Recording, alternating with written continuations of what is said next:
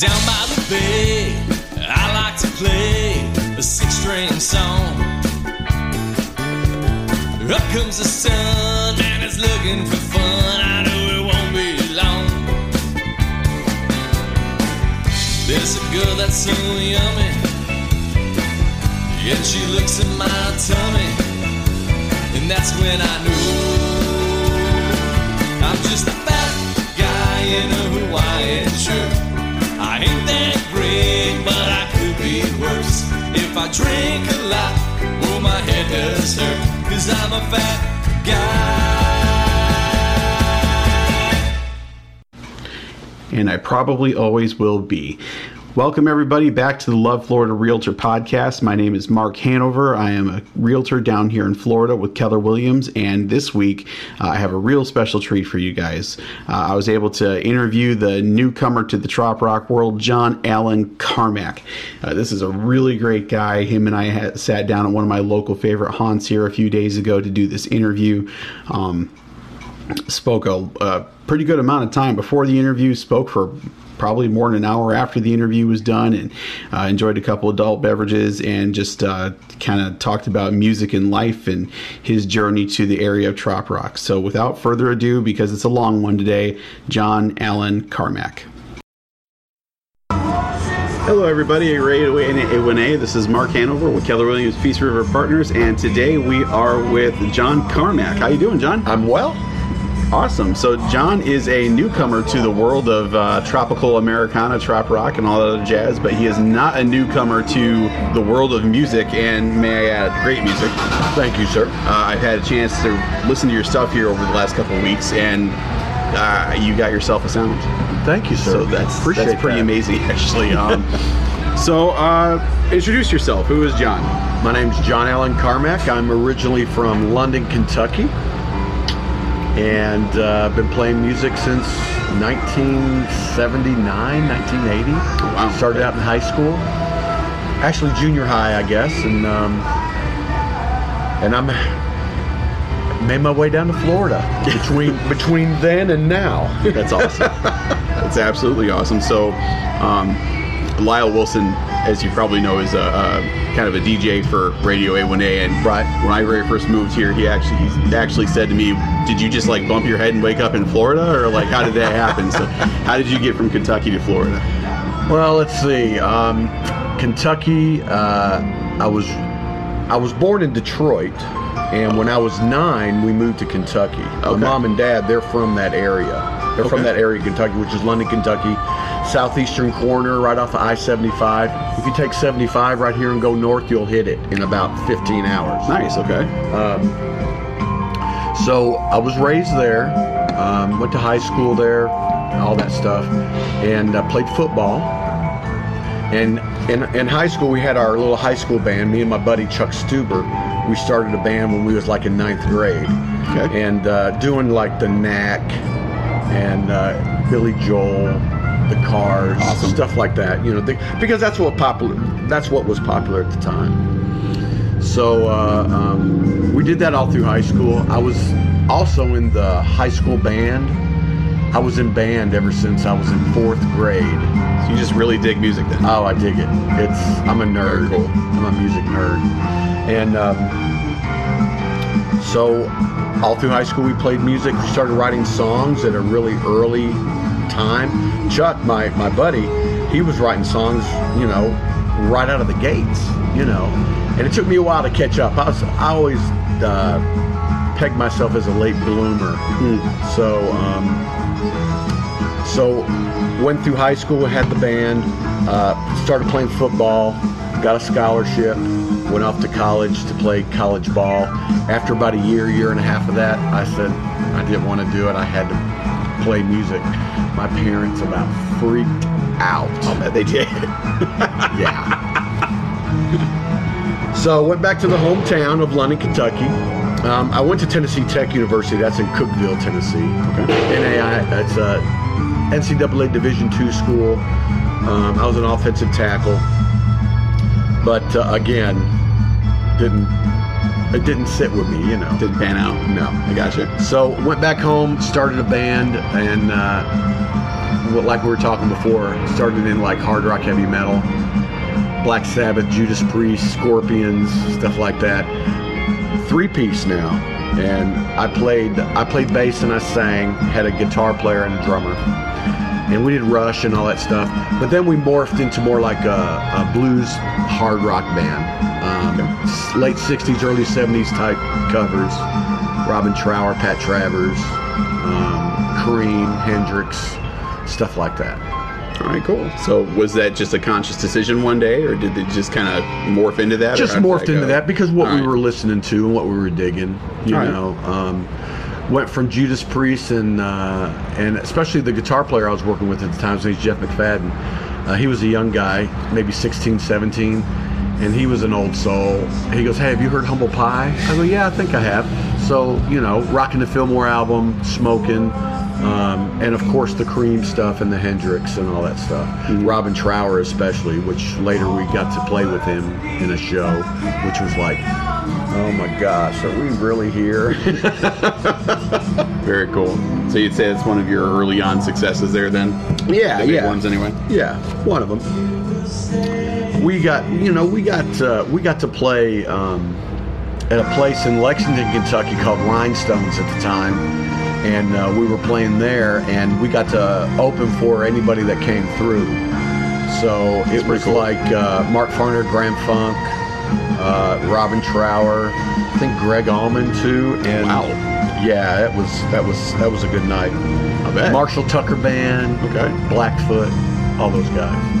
It was it was good to see. It was good to see him be a part of something like that because hey, this could be us, Right. You know, Sure. you know. So yeah, it was really cool, and especially especially at that time, they were all these nostalgia acts were coming through, and uh, um, they were all really cool too. You know, Yeah. but yeah. All right. So how does this transition down to Florida at some point here, as far as you moving down here? So what happened was, um, our band, we were uh, at that point we were called Renegade.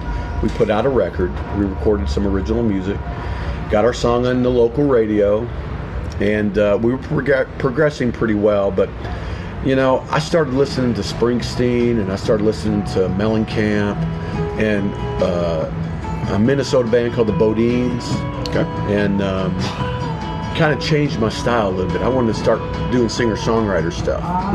Springsteen, especially, man. He's he's my he's my guy. All right. Cool. and um, so the band kind of fizzled, and then I moved to Lexington, Kentucky, and um, I was a manager for the Musicland Corporation, Okay. which is which was when they still was really vinyl stores, you know, where we had records and stuff. I can remember packing up my last vinyl and sending it back to the company because we had all CDs coming in. But anyway, Wow. so that's so that's what I was doing. So when I moved to Lexington, I, I formed a new band, and it was all original, all acoustic based, um, with electric guitar, kind of like Hootie and the Blowfish, before Hootie even hit. You know, that's the kind of style we were doing. And, and at that time, Lexington was known as uh, like a little Athens, um, like uh, bands like Velvet Elvis and Shaking Family, and um, who else? I think those are the two big bands that came out of there. Um, when I say big bands, they, they all got labeled deals and stuff like that, but they, they fizzled later. But that was the kind of the scene, you know, kind of like REM-ish type of music. But we were more of a, a, a pop rock edge, you know. So we did that. We were in a contest for Double Q. Uh, again, we touched on success just to, you know just enough to just enough to wet our whistle, I guess. Mm-hmm. And we did very well in the contest. We didn't win, but we had good response and stuff like that. And from there, I moved to Nashville.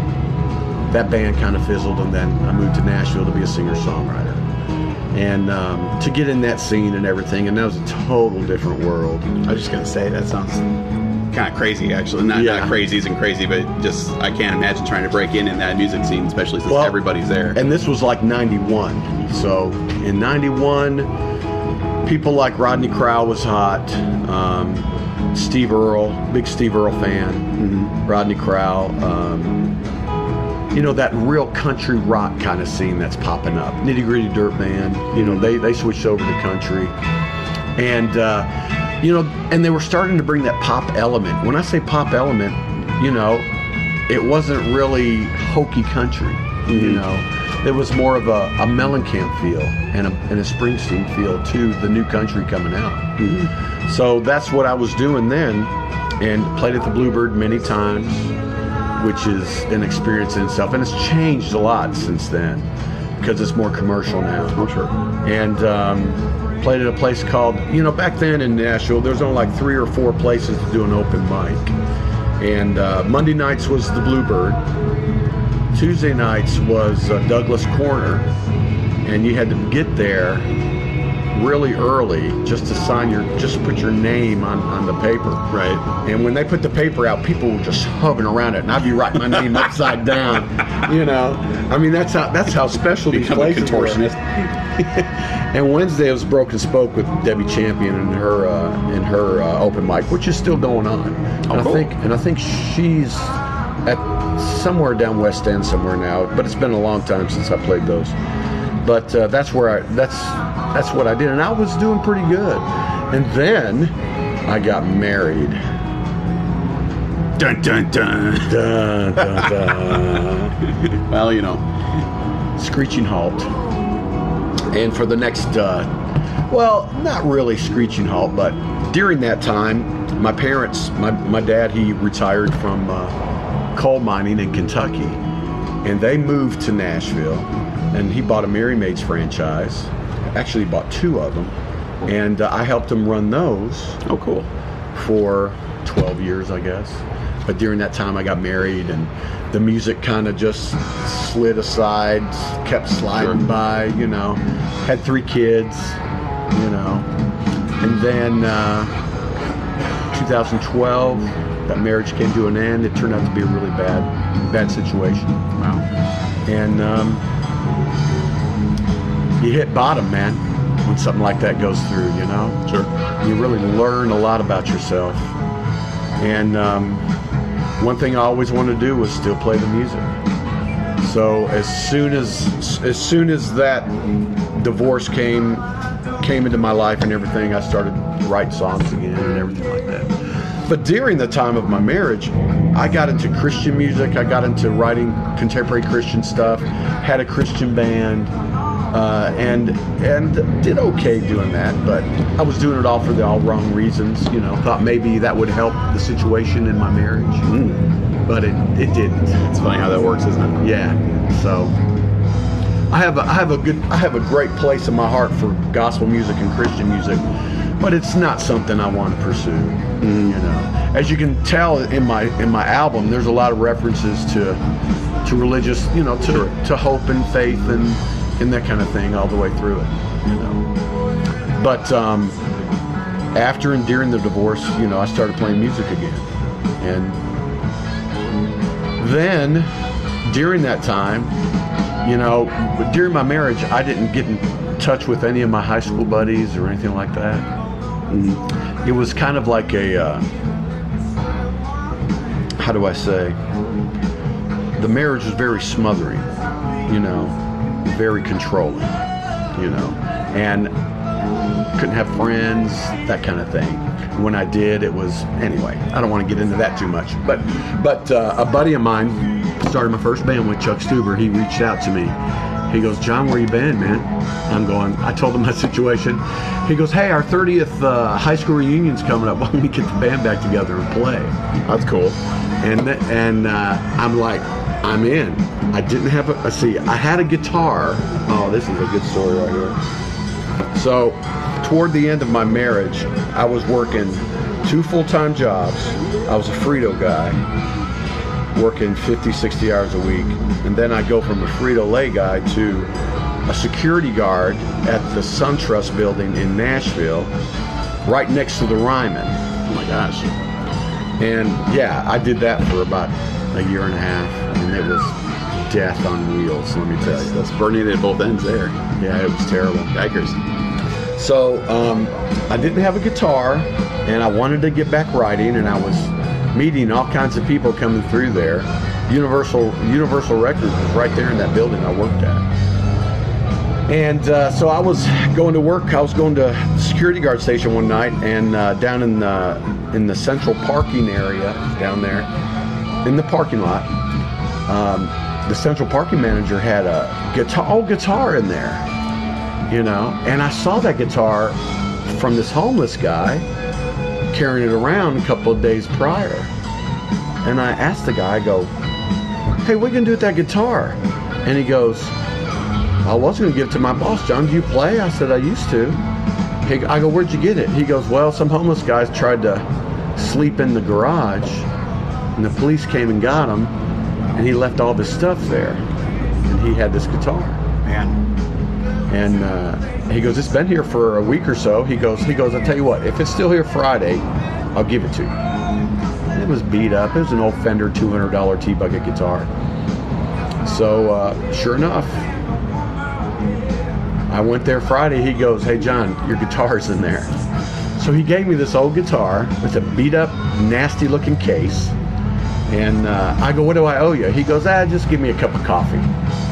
So I went up to Panera and got him a cup of coffee, and there you go. That works. So I restrung the guitar. It wasn't too bad of a guitar, and I sat in, um, and you know, when everybody left, because I was there until one in the morning, and in this big marble looking foyer, you know, this bank, you know, I'd, I'd start writing songs right there, and uh, That's cool. that's where that's where it all you know that's where it all came to. I mean, you know, it's all because of grace, because this this guy showed me grace to give me this guitar, so I can do this thing again. That is so cool. And by the end of that time, you know, but you know, during that time too, you know, we were going through the ends of the uh, of the marriage and all that stuff. So everything kind of just worked out really well. I mean, I don't want to say really well for the music, but still, my life was just bottomed out. Yeah, I, I feel your pain on that one. I mean, seriously, no money, no, you know, all my money was gone. hmm She got everything, but that's okay, you know. Start from it, and be like a phoenix, start at the bottom again and rise up, you know. Exactly right. It took a while. it took about five or six years, but that's okay. Sure. So I took that guitar and uh, I started writing songs again. And uh, fast forward again to Chuck, he uh, he got a hold of me, so let's put the band back together. So um, I, I moved in with my folks. They lived in Lebanon, Tennessee at the time, and uh, then I got with um, my buddies back in London, Kentucky, and I drove. It's like a three and a half hour drive, and we would meet once a month to begin with to rehearse. I didn't have an electric guitar; I just had that one acoustic. And my buddy, he, always has two or three guitars. He goes, "I got a guitar amp." He goes, "Let's let's start rehearsing." So we started rehearsing. It was me, Chuck on guitar, um, and two other football players that we played with in high school, Rick Baker and Kip Jervis. And Kip, he's a he's a well-known personality around the southern, uh, the southeastern Kentucky area. He's a Okay. DJ and all that stuff. He promotes concerts and all that stuff. But Cool. he was a drummer. And so we started rehearsing, and the word got out around town that we were back together. And then we started getting gigs. And this was like a year before, um, before the reunion.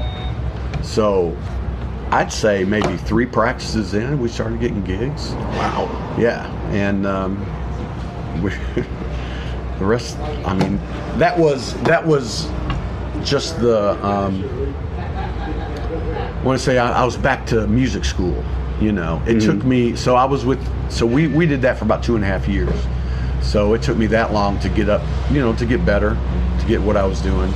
And then I practice, yeah. yeah, yeah, and then. Um, then I started my own group in Nashville area called Carmack and the Melody Dusters, which I still have. And um, I go back about twice a year now. We have a couple of gigs up in Nashville area, That's cool. and my guys they just they know my songs, so we never rehearse. When you're coming in again, you know that kind of thing. So Right. so that's what. Uh, so that's where we're at at that time, and then then I get a job at Amazon. Dang, this is seems like this is a long story Ah, it's okay.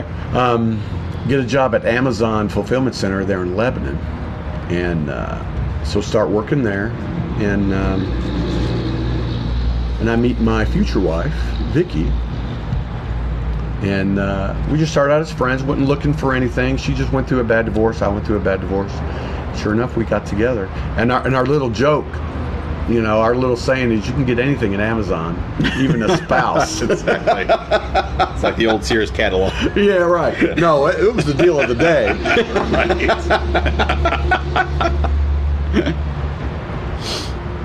So um, we got married, and um, she always wanted to move down here. And uh, my kids are all grown, and I said, "Let's do it." So um, we came down here when we were dating. We came down to the Orlando Orlando area, you know, just to just to have a vacation. And then uh, we came over here one day, and uh, we liked it over here, you know. And um, so we blindly on September 1st of 2016, we packed up all of our stuff, drove through a hurricane. That's funny. I, I'll tell you about that in a minute, but keep going, please. drove through a hurricane to come down here to Tampa, and we put our stuff in storage. We got an extended stay for six weeks until we got jobs, and until we got until we got us an apartment, and we did. And I started playing. Okay, so so we did that. So we got us an apartment, and during that time, you know, what do you do in a new area? You start playing the open mics. Sure. So I looked up, you know, there's a handy app called Open Mic, your local open mics. So I looked up um, the closest one to me at the time where we were staying was in St. Pete, and uh, it was a place called Brewer's Tasting Room on a Saturday night. With Charles Mellon and his open mic.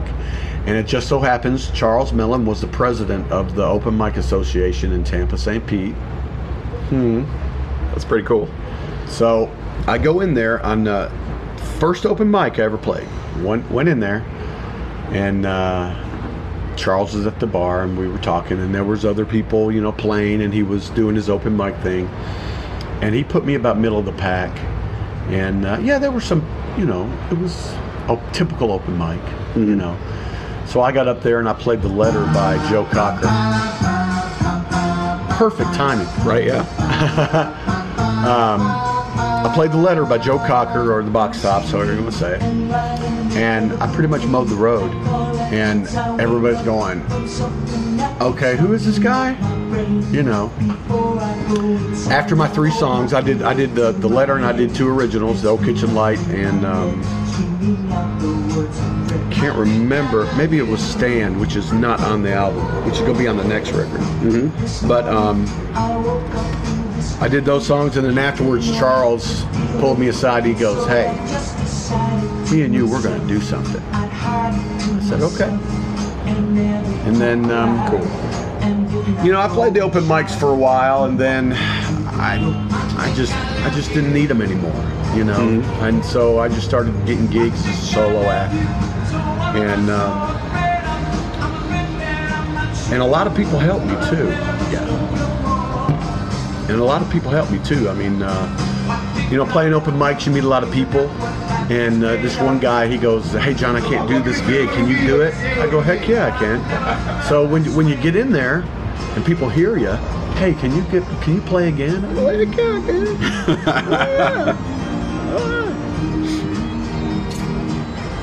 So me and Charles got got together again, and we started a group called Cornbread Whiskey. And uh, and I was still doing my solo stuff, and um, Charles is kind of green, but he has a great voice, great baritone, kind of like um, Gordon Lightfoot, James Taylor, that kind of you know. He does all those songs, and he does them beautifully. So we started rehearsing and uh, we started getting gigs and our harmonies. To me, when you have a group, vocals are everything. Yes. I don't care who you are. I don't care. I don't care if you're the best guitar player in the world. If you can't sing, you're not going to hold their attention. You may hold your attention for your for your guitar, but, but vocals are everything. So Charles and I, we worked on our vocals so much, and I told him that. I said, we got to do vocals. Vocals are everything. Our harmonies were, none, you know, they were fantastic. You know, it's great. and um, man, we were gigging so much. It started out slow, but then by the time COVID happened, we were every weekend, at least two to three times a weekend, uh, twice during the week, during the month. I mean, we were busy, busy, busy, busy. And then COVID happened, and then it shut everything down. You know, of course. Of course. And then during during the time, you know, Charles had a, a a family tragedy, and he can't do music anymore. I hope he does music again. You know, his his son passed away, and um, uh, so of course his mind's on other things, and we just pray for him and his family every friggin' day. Sure. And um, so during this time, the album had already dropped, you know, and me and Charles had already discussed on how we were going to promote it together and whether it's going to be under my name or John Allen Carmack and Cornbread Whiskey. And, and, and, and I thought about that and everything, but I started this record before um, we even got together. And so, and he's on it. He's he does all the background vocals with me. You'll, you'll hear the background vocals and and the harmony vocals. It's me and him. And um, but you know, it's it's my record. You know. And uh, so I just decided, you know, I'm going to promote it. Well, with everything that happened, just promote it as me, and just do it like that. So, and here we are, and I'm talking to you. That's right. And now my stuff's on Radio A1A. Now your stuff is on Radio A1A and a couple other ones too. Cruising Country, Radio, Yeah. and uh, whatever else Harry Tiefert decides and to throw on, on there. So it's on St. Pete too. It's on the, um, the Sunshine Sunshine Radio. Oh, cool. 96.7, I believe it is. very cool. And it's a uh, yeah, uh, Francis Kolb. He runs the local uh, hour. It's two hours every day. Okay. And he's been spinning everything on there. Oh, nice. Also, my buddy Kip, he has a radio station back in London, Kentucky. Mm-hmm. Uh, it's called The Light. It's more um, contemporary Christian stuff, stuff like that, and, uh, gospel radio, country. But he's been playing Old Should Light, and Grace is the answer. Nice. And uh, I got a Canadian station playing it too. It's always good to have the Canadians on our side. I'm telling you, we man. well, the guy that's playing with me, the guy that's playing with my duo now. I mean, I have so many duo gigs, and he's a Canadian. He's a tall, gray-headed ponytail Canadian. Eh? and he is cool. His name's L.A. Moore, and he's got another band too, and, and he's getting ready to record a record, and cool. and he's got great tasteful guitar playing, you know. Tasteful guitar playing. Tasteful, that's that's a new version. I, what is tasteful guitar playing, man? Just plays for the song, man. oh, that's good. plays for the song. There's no Eddie Van Halen licks or Randy you. Rhodes or or hey or hey look at me I can do this. Forget about the song. You know, no, he's very tasteful, very very Van Morrison, very you know that kind of stuff. Very cool. Which I really love that kind of stuff. So That's good to hear.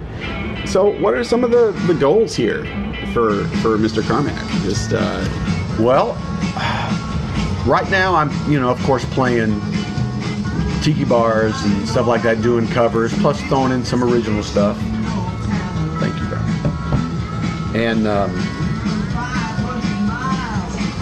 I want to try to get out of that, but eh, it's like a double-edged sword when you're doing that stuff. You're staying active. You're keeping your vocal. My, my vocals have been the, they've been the best they've ever been. You know, even even when I have a little cold like I have now. But uh, um, it's kind of like a double-edged sword. You're doing somebody else's stuff, but then again, you know, you throw in a couple of your originals. But my goal is bigger stages, better tours, that kind of thing okay. and uh, pushing the record as much as I can. Now, COVID has kind of stifled that. So, I would imagine. yeah, because there's nobody doing any concerts at the moment, you know, any big things or anything like that. But that just gives me time to prepare, you know, to the, my list of goals of, of getting it to somebody that maybe can get me better gigs, that kind of mm-hmm. thing. You know, Okay. bigger stages, better, more exposure. Exposure's everything now. It doesn't matter if I sell 20 million thousand of these. If somebody hears it and likes it and wants me to put put me on a festival or something like that, right there maybe 2,000 people that'll hear me, you know, and then they'll get the clicks and stuff like That's that. That's how it works. going. Yeah. So that's my goal. So you started, uh, like you said, in the late '70s, mid-ish late '70s, uh, as far as music goes, and uh, obviously you're still hip deep in it now. Yeah. Um, what are some of the positive changes? What are some of the negative changes that you've seen as far as the music scene and, and living your life in that world? Wow, that's a good question. Um, positive thing is live music is is it. You know, now that the record companies, you know, you don't make much money at all on songs being placed or anything like that because if you notice now, because of the internet, there's three, three, three or four people on a songwriting credit. You know, hardly anybody on a, a solo credit or anything like that. You know, everybody's doing it. Everybody's got to have a piece of the pie. You know, as far as making money, as far as your songwriting and everything like that, it's very minimal. You know, that's why you have to do the live show. You gotta, you gotta, you gotta do your live thing. That's that's a positive thing about about uh, playing now is, you know, there's a lot of live stuff to do. You know, uh, back in the day, your goal was the record deal. You know, the record deal. You got to have that record deal. And by and you know, you get the record deal by the third record. You know, you're going to be big as Springsteen. You know, or bigger than Def Leppard, or bigger than ACDC, or you, you know. But that's gone away. You know, it's all flash in the pan now. You know. Um, not really interested uh, about a big label picking me up or anything like that. I like the do-it-yourself model. Um, see negatives. I guess you could say the there are no labels out there looking for you. Right. You know, you're not going to get that big big thing. But uh, but it's a different world now because of the internet.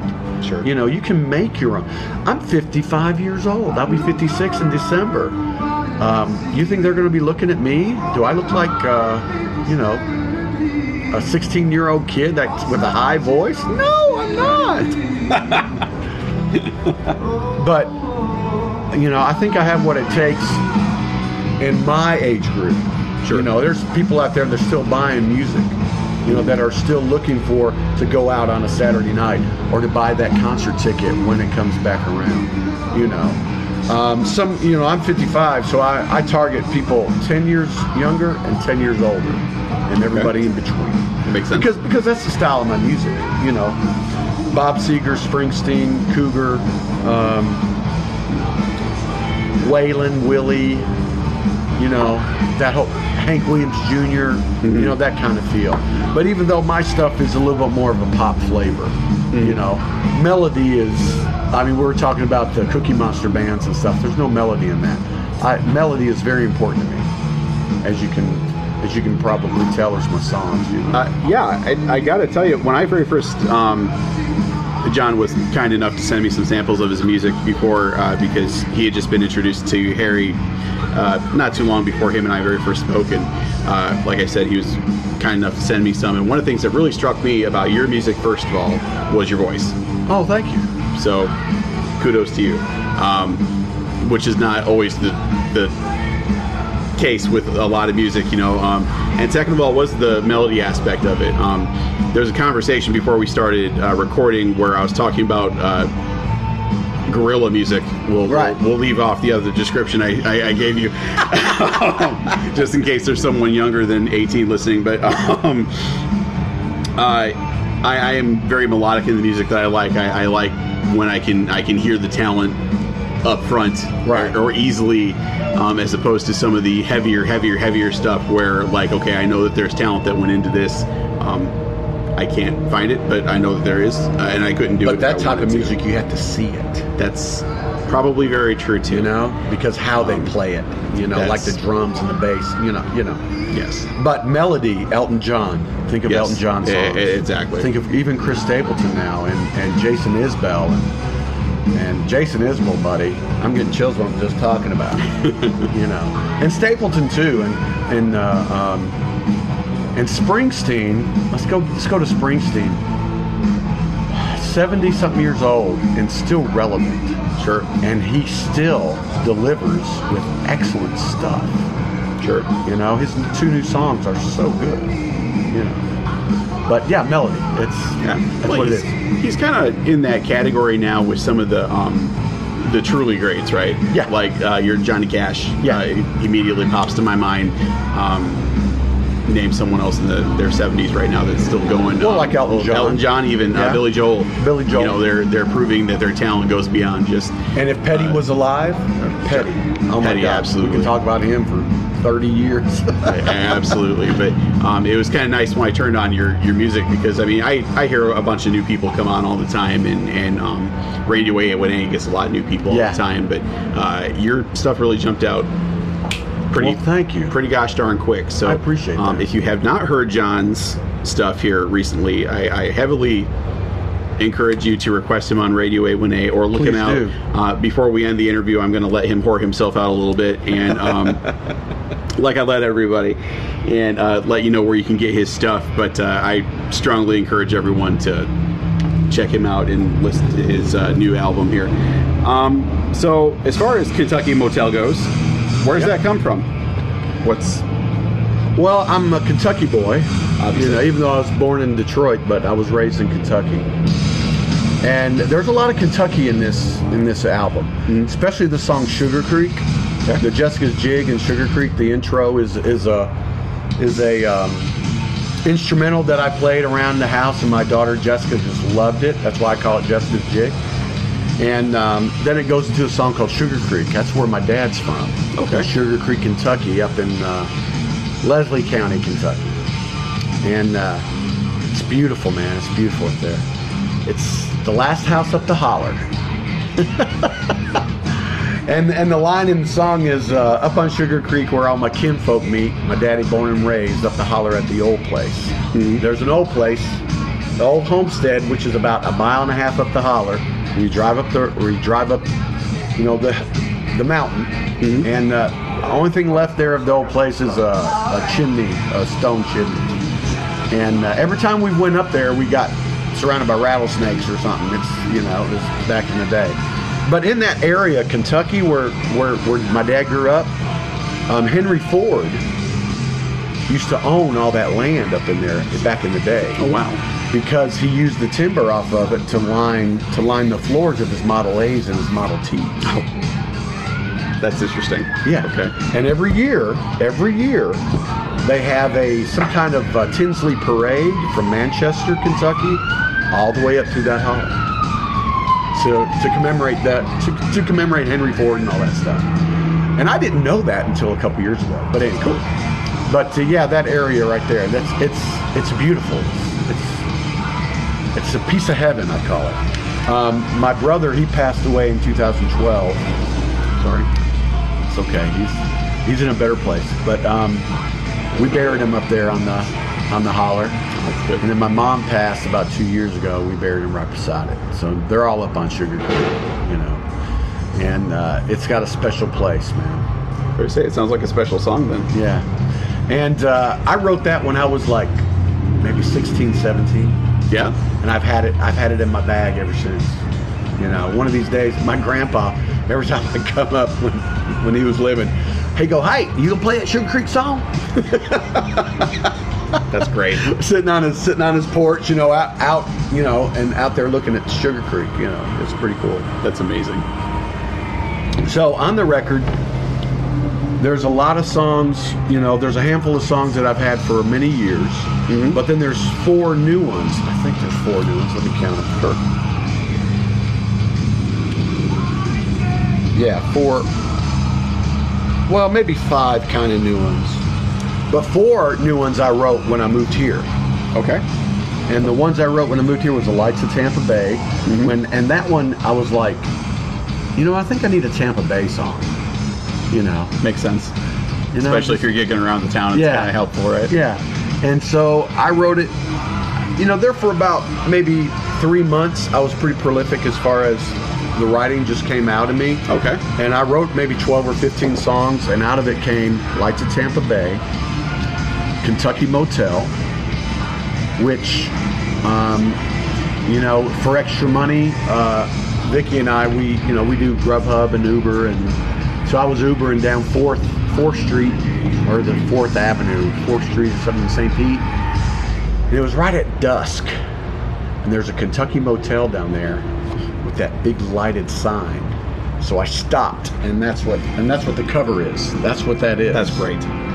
You know. Yeah, for, for those of you that can't see this, although I'm sure you'll order it, there is a neon sign that literally says Kentucky Motel Vacancy. It's beautiful. It's it's And, beautiful. Uh, I dig that kind of look actually, so it's kind of a cool album. Yeah, it's cover. old school. It's Yeah. it's like '60s uh, motor lodge. Yeah. you know.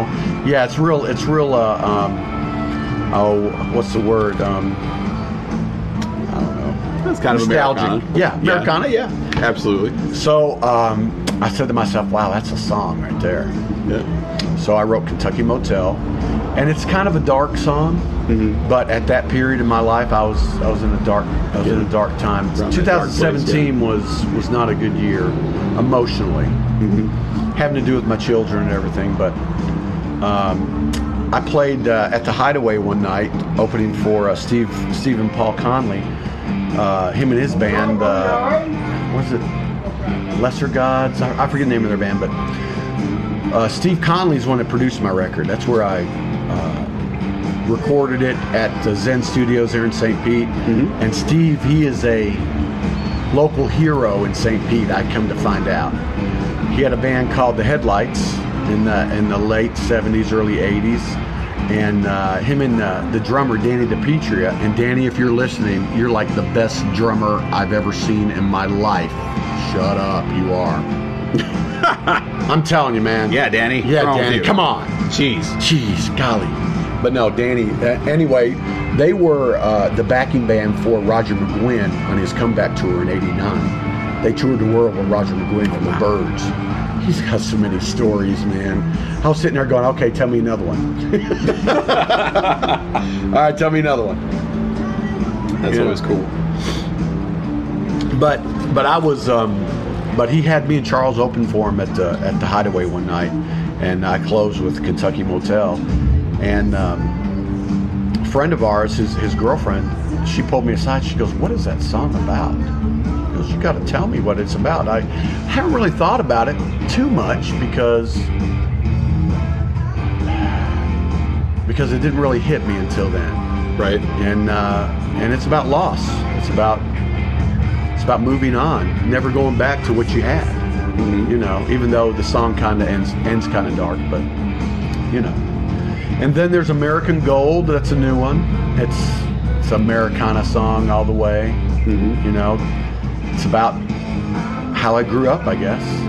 It's, it's just like a checklist of everything you see in a small town Sure. and um, and what you see in uh, in like the Tennessee Valley and all that, like uh, oh, you see all these barns going to see Rock City, you know. That's always been, you know, or see Ruby Falls. You know, I don't know if you've ever been to Chattanooga. I have. And have you have you been to Ruby Falls? And, I have been to Ruby Falls. That's a fact. you know, and been to Rock City and all that. Oh yeah. And uh, uh, see Rock City painted on a painted on the side of a barn, man. Come on, man. That's that's what I grew up with. Uh, famously, within my family anyway, um, I'm kind of like the tourist geek. Um, Oh, cool. You know, if you say if you say like, okay, world's biggest ball of yarn, I'm like, okay, we're off. You know, and, um, for for people from Florida, Orange World. If you ever heard of Orange World over in Orlando, uh, Oh yes, yes, yeah, yes. That, that was it. Like I was out, I was over there, and I go there every time I buy it, just because it's Orange World, and that's what you do. That's cool. You know, giant building shaped like an orange. How the hell can you not go, right? um, so yeah, so when you say things like see Ruby Falls and stuff, like absolutely that.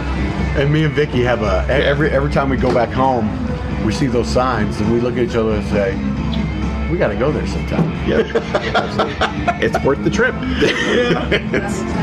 And the other song I wrote uh, recently is "Grace Is the Answer." Again, American Gold, "Grace Is the Answer," Tampa Bay, and Kentucky Motel. They were all written one right after the other.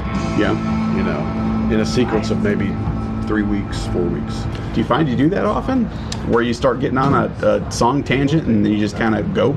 Yeah, yeah, it comes and goes. Right now, I'm in a lull, Okay. but it's coming back because I've I've uh, I keep a notebook with me, as you can see. Okay. And I keep my phone with me. Makes sense. You know, that's my that's my notepad. You know, a lot of people, a lot of new songwriters or, or uh, songwriters now just use their phone. I got to have the written thing. I got to write it down if I have if I have an inspiration. But uh, inspiration's been coming lately. But it's but I, but I think it's because you know, everything worried about the record and and everything that's happened in the last year, 2020 sucked. So far, yeah. You know, and and and and it's all hit home. You know. Yeah. and uh, but now inspiration's coming out. But grace is the answer. Um, I want to say it's my favorite cut off the track off the album Yeah. because it's just it's just a I think it's a remedy of what we need today. You know, where you analyze your life and what would you do different if you could go back. You know, Okay. I'd be a little bit nicer to people. You know, from here on in, I want to be a little bit nicer to everybody I meet. You know, that's the key because you don't know what you're going through. Oh, I don't know if you're going through something hard. You know that that may be why this gentleman over here has got a sour look on his face, or or he's kind of curt to you, or or uh, you know she's having a bad day. You know, just show love, man. Be nice. Yeah. Especially right now. I mean, you, everyone's going through so much Yeah. weirdness. Just and that's the best word for it right now. This this whole year is, other than sucking, just been weird. Yeah. And so, yeah, I, I completely understand what you're saying. And uh, grace is something that you give that you don't deserve. Somebody Right. doesn't deserve. And uh, you know, when you boil boil down to it, that's what God's done with us. I mean, if you're a believer, you know, He gives us grace every day. He gives us grace to breathe. You know, to see the sun, to see the stars, to see the sky. Now I'm getting kind of hippie on you. And no, we're not smoking anything, folks. No, that was that was '83. I was Bob Marley back then. up there.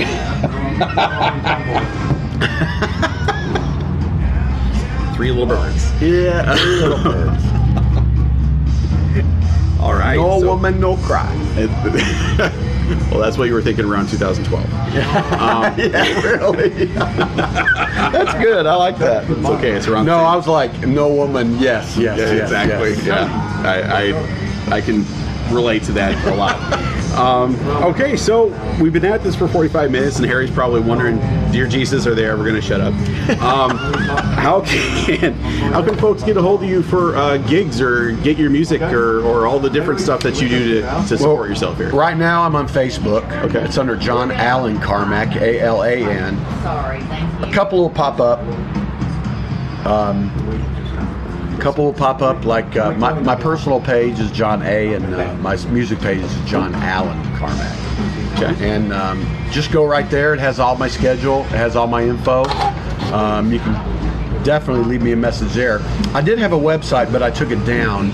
I'm, I'm in the process of doing a brand new one with Bandzoogle. Okay. So um, this, and again, during this downtime, it's giving me time to to get all these ducks in a row. When when things do hit in, in 2021, I'll be up and ready to go. That's awesome. You know. So so and all that stuff will be on my Facebook page. I do everything off of Facebook and Instagram. Twitter, I, I'm not a believer of Twitter, even though I have a, even though I have an account and stuff goes over there. I'm Yep. never on it. Don't even get me started. Yep.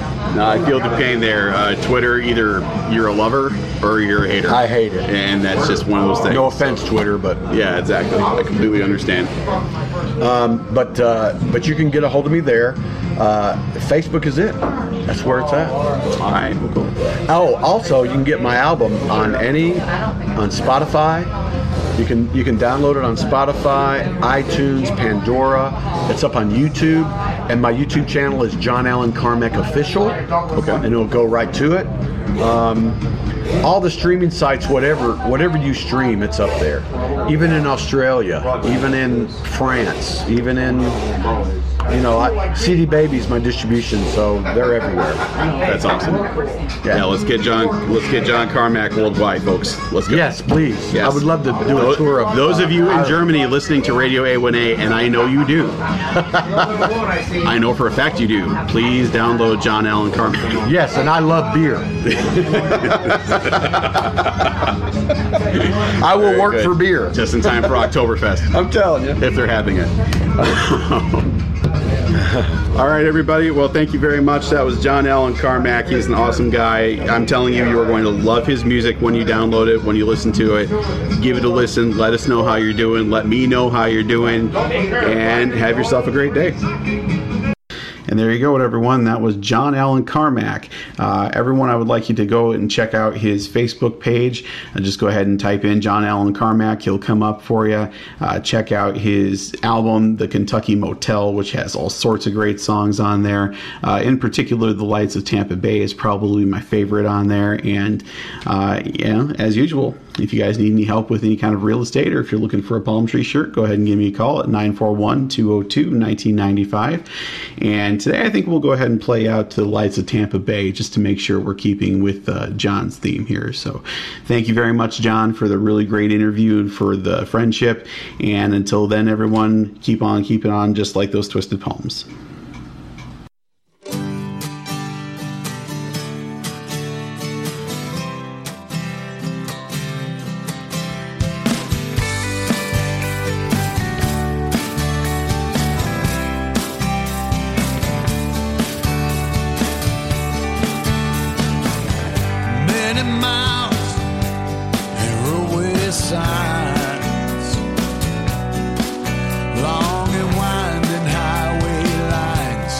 Take me